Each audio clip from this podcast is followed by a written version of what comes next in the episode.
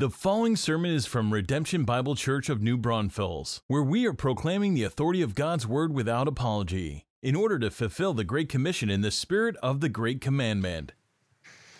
Well, good morning. Yeah, that's good. You're awake.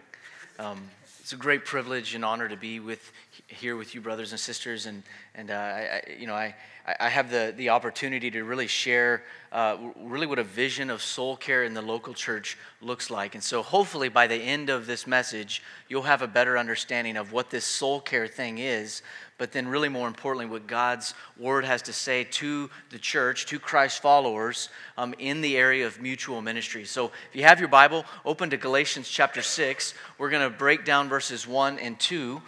Um, your pastor's given me thirty minutes to get this message done. I, I have what's called the tendency to be long-winded, and so I'm, I'm going to do my best to narrow that down to thirty minutes, and, and I think I can do it, um, but, but I, there's some key things that I want us to focus on, but before we get into God's Word, let me pray over us and ask the Spirit to work in our hearts. Father God, we come to you now, and, and uh, what a great privilege it is to, in the new mercies that you've extended to us this morning, that we've done nothing to deserve, in those mercies you've extended to gather together as the redeemed, those who've been saved from the pit of death because of our own sin through the shed blood and resurrection of Jesus Christ, to gather together and to worship your name, and to know that you hear us, to know that you dwell with us even now as the Holy Spirit moves in our hearts and you've received our praise. We've been able to celebrate new life through the testimony of grace in the baptismal waters. And now we get to hear your word proclaimed. So use your word through the power of your Spirit to do what only your word can do, to change our hearts, to conform us more into the image of your Son. And so we're humbled, Father, to gather together, and we realize this is no small thing, what you have afforded us. And so, Holy Spirit, have your way. I pray you would lift up our hearts to you, that you would draw our affections and our worship to you and to you alone, and that you would continue to make this church a vessel of grace, a beacon of hope, salt and light in this community for your name's sake and for the redemption of the lost and the hurting. In Jesus' name, amen. All right, Galatians six, one and two. Uh, let me just give you a teeny bit of background because I think it'll help you kind of understand why I do what I do and why I, I really want to give just the rest of the days, whatever, however many more days the Lord would grant me, the rest of my days to this type of ministry. Um, I've been pastoring since two thousand five. Um, I grew up in southeast New Mexico, which is the far end of the Bible Belt, believe it or not. Um, it, it feels a lot like here, churches on every corner um, out there that it does here, but it's the far end of the Bible Belt. Grew up Southern Baptist, felt called into pastoral ministry at a young age, which isn't super appealing as an eight-year-old, but as I began to grow in my faith with Christ, I just felt that call and began to pursue that call. So as I got in, like what good little Baptist boys do where I'm from, and I'm, I'm assuming it's the same here, is you go to Bible college and then you go to Southwestern in Fort Worth. That's That's the trajectory for your life. It's already kind of established for you. And so that's what I thought I was going to do. But by the time I got into Bible college, I was becoming increasingly frustrated with the local church. And, and frustration as an eighteen-year-old is a bit dangerous because it's borderline jaded, right? And so I, I began to see all my friends that I grew up in church with start to fall away from the church. And I was going to do this the rest of my life, and they're falling away. Do I really want to do this? And and. Quite frankly, I could agree with reasons why they were falling away because they didn't feel like they could live up to the moral stigma that was put on them in the church. In other words, coming to church was about cleaning yourself up before you walked in, but in no way being transparent with the brothers and the sisters about what you were really struggling with. Airbrush yourself before you walk in was the attitude and the air that they felt, and no doubt had some of their own sin involved, but decided to leave and forsake the church altogether. To this day, none of those friends follow Christ now. And here I am like wanting to be a pastor? I mean, there was just there was just this turmoil in my soul. And so God began to reveal to me the opportunities around church planting. Church planting was not trendy back then. It wasn't talked about. And so I began to pursue some of those avenues on my own, not knowing much about it. The only thing I really knew about church planters is that they didn't make any money. So I thought, you know what? I better figure out how to do something. And so that's when God began to open doors for counseling. And so I didn't know anything about counseling. I didn't know that there was this whole rift in counseling between secular counseling and biblical counseling. I didn't know any of those things. I had opportunity to go to a seminary in New Orleans, started to work on my MDiv, and had and then starting to work on my Master's of Arts in Marriage and Family Counseling. Jump through those hoops, become a pastor, plant a church. There you go. Ta-da. So I do all of those things, and then me and my wife get married in two thousand five. We have to leave New Orleans because of Katrina, and I land in Dallas, Texas, and um, a dear friend of mine hooked me up with a biblical counselor in the community. That biblical counselor interviewed me for a job at his counseling center. He would have known I was not a biblical counselor because I was trained as a secular therapist, and he took a huge risk on me, and he said, if you commit to being retrained, and if you commit to um, building your practice, I'll throw you some clients along the way, and then you can work here and build this ministry with us, and the rest is history. I began to do biblical counseling. My eyes were open to the beauties of what I believe now, and this is what I'm going to show you from Galatians six, what the church has kind of pillaged their right and their call to minister to one another with the power of the Spirit as we look to Jesus Christ. We have forfeited that right, and we have referred those needs into the community, because I was getting them in my private practice. I was receiving those people from local churches because those local churches weren't equipped or didn't know how or didn't realize the call to minister to those needs on their own. They were referring everything to me. So as I became a pastor in two thousand five, this growing burden in me to equip the saints for the work of the very ministry I was getting paid as a private practitioner to do, I was like, this is what I want to spend my life doing. So this is what I'm partnering with you to do. Um, that, that this church, that would God do, would do such a unique work through the preaching of the word, through the faithful ministry of the word with the saints, that men and women who are in bed right now, hurting, their marriages about to rot, will be drawn into the midst here and lives radically transformed and changed by the gospel because the saints are doing the ministry. That's the bride of Christ. This is a church. And Paul's going to speak to this in Galatians six, one and two.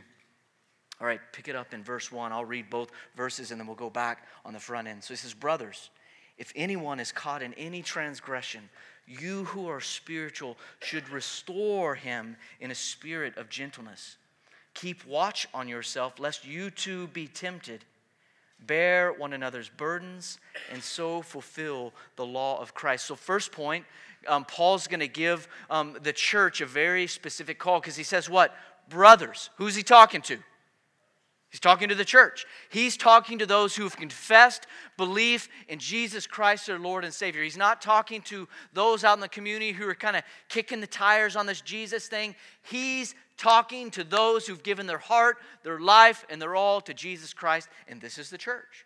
So on Sundays, when the redeemed gather together, we call this the church, but we're in a cafeteria, I think. Is this a cafeteria? So is, is this, yeah, is this a church? No, this is the church. This is a church, and local churches are meeting all over this area to gather, to worship, to hear the word proclaimed, and really to celebrate what God has done. And here's what God's doing. The Spirit is wooing other men and women in the community into those local contexts, into the church, into this. So he, when he says brothers, he's talking to those in this room, those who were represented here as the body of Christ. And he says to engage brokenness. Look at the phrase, caught in any transgression there in verse one. You see that phrase? So go back later this week and read John chapter eight. Let me just summarize John chapter eight real quickly. There's a story in John chapter eight. Remember the woman caught in the act of adultery? You remember that story? This, this woman, who's she's chosen some horrific life decisions. She has made some serious mistakes. She has a reputation. She's earned it, no doubt. But the Pharisees and Sadducees, who were wicked, evil men, they use her reputation against her by luring her into some type of shady, adulterous situation. Then they yank her out of it, drag her to the feet of Jesus, and they say, the law, I'm paraphrasing, the law says to stone this woman. What do you say? And you know the famous story, Jesus bends down and he scribbles in the dirt. You remember? The phrase used in that story is the woman caught in the act of adultery. Paul is using this phrase on purpose because he's describing the type of people that should be in the church. Isn't that amazing? He's literally saying, what Paul is saying is that the church is for the broken, the downcast, the hurting. Yet, go back to the story I told you about my upbringing. And, and there's so many things I'm grateful for with my upbringing. Do not hear me trashing the Southern Baptists. Please do not hear that. I'm grateful for their, their desire to be faithful with the authority of God's word, that this is inerrant. This was never in debate growing up. Praise the Lord for that. I'm grateful for that. But but can I also tell you that, that no one was real or honest and transparent in the church culture that I grew up in? That it was nearly like, you walk up to the front doors, it's Sunday morning, you kind of airbrush yourself, put the smile on your face, and then you enter in. And yet then you find out later that marriages were rotting in our midst. People were struggling with addiction in our midst. Abuse was happening in our midst.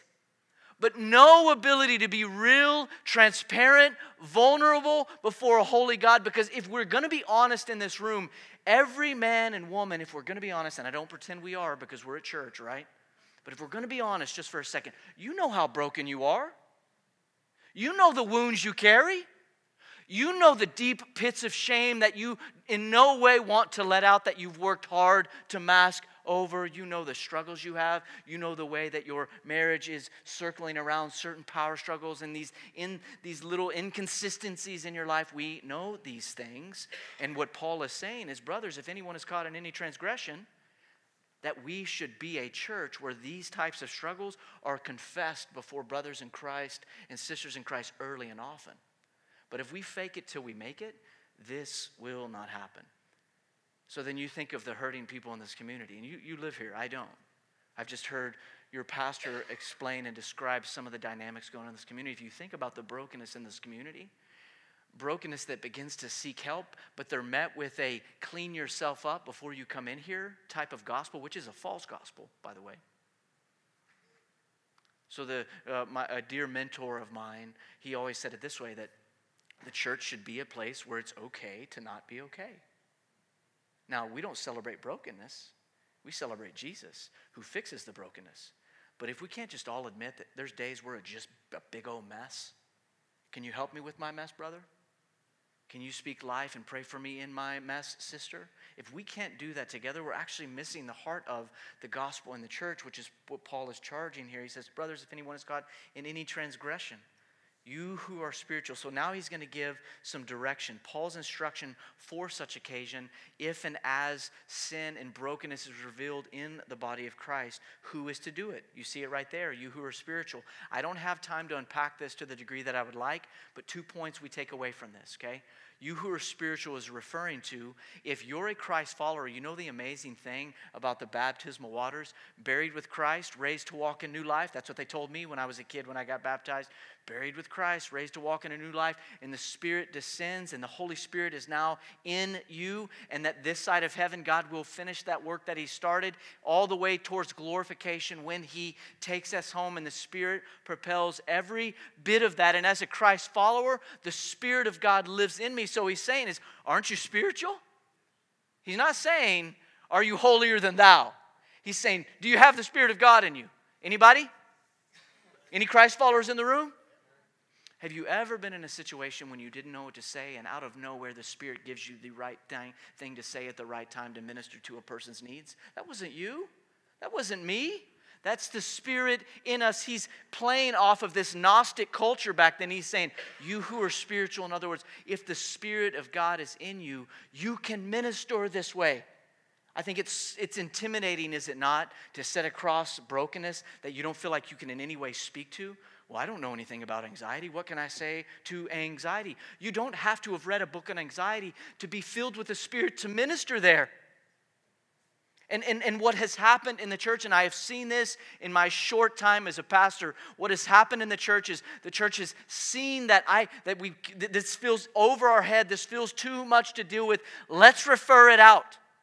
We don't know how to minister to this. Let's refer it out. And I'm not saying that there's never a time to refer. What I am saying is to for the church's knee-jerk reaction, flinch reaction to refer out because they don't know how to take care of this mess. It shouldn't be this way because the Spirit of God dwells in us because of the, the atoning work of Christ on the cross. Second thing about that phrase spiritual, he's also saying there's the call for the saints to continue to grow in their spiritual maturity. Okay, Uh, you who are spiritual, you have Spirit of God in you, you can be a faithful minister of grace. But keep maturing, keep growing, keep seeking. So here's what I know, like like the, the, the, the some of my best equipping stories to help other churches are from fails that I've had. Situations where I ran up against something, made a horrible mistake, and realized, ooh, don't do that ever again. Do it this way. And what's beautiful about those places is when God brings you into a situation that it stretches you beyond that ability, beyond your, your comfortable place where you begin to break and bow a bit, that's where God rushes in and shows areas where He wants to refine and equip you further. But if If you've got your your your, cha- your, your chain armor on and, and, and you're a answer all, do all, be all, fix all for all things, but but you're impenetrable in that place and don't have any place to be shored up or equipped, you're actually lying to yourself, because this side of heaven, we all need further equipping. So this call to be spiritual is to walk faithfully in the Spirit of God, but to seek ongoing equipping. So that's the who. Here's the what. Keep reading. You who are spiritual should restore. So what do we do? We restore. And so the, the, the word restore here, it's the same word for um, for like a doctor setting a bone. Okay, you ever had a broken bone? Anybody? Anybody had a, a broken bone that they had to go to the doctor to get reset? I'm just going to ask you, did that feel good? It doesn't feel good. Like if the bone's broken all the way through, especially when he puts that or she puts that bone back together, man, it hurts like fire. But but but once the bone's back together and it's reset and then it's casted, guess what happens? It heals. So this restoration process that the church is called to get into, the mess with other people in the community and in this local body, it can be a hurtful process. Not hurtful for the sake of hurting people, hurtful because healing at times, because of the decisions we make in rebellion, it can hurt in that restoration process. But life and healing is on the other side. Hope is on the other side. And, and and so often what you'll see is two extremes. You'll see the church that doesn't get into anyone's mess because we don't go there, or the church that gets into every mess and just bullishly tries to restore. And, and so, so it's like the doctor who tries to fix the broken bone, but instead of being gentle, which is what we're about to see, he just kind of jerks it and makes it worse. Like some of the some of the most difficult situations I've counseled over the years isn't the people that are outside the church, it's people who have been hurt from people inside the church. Because the spirit of gentleness, he says, should restore him in what? A spirit of gentleness. Restore and gentleness are meant to be together. So I was diagnosed with Crohn's when I was fourteen years old, so I'll be forty later this year. So years and years ago, and when I first got diagnosed, they didn't know a ton about the disease. So they were doing tons of tests on me because I was real sick in those early days. Um, and all those tests are super invasive. And when you're sick already and they're sticking stuff down your throat, making you drink terrible fluids that x-ray, it's just awful. I mean, I just couldn't keep it down. So they're pouring these things down my throat so they could do an x-ray, and I just continued to throw it out. So the doctor's getting incredibly frustrated with me. So he's manhandling me. I'm a fourteen-year-old boy. He's just manhandling me. He's jerking me around because he's frustrated.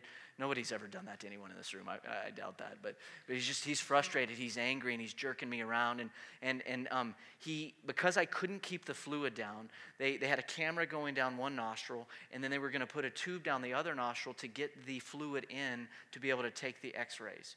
Well, I don't know. It just hurts, hurts real bad, right? Um, and he's jerking me while he's doing it to the point where I can taste blood back here. I just, it was just... It was horrific, and I'm weeping. And I can see this figure approaching in my peripheral vision, kind of to the right, and it's another doctor. This doctor comes up, and he grabs the doctor and forcefully removes him. He grabs the back of my head, and he whispers in my ear. He says, "This is going to hurt. Take a deep breath, and it'll go right in, though." I took a deep breath, and he inserted the tube, and the test resolved itself, and we moved on.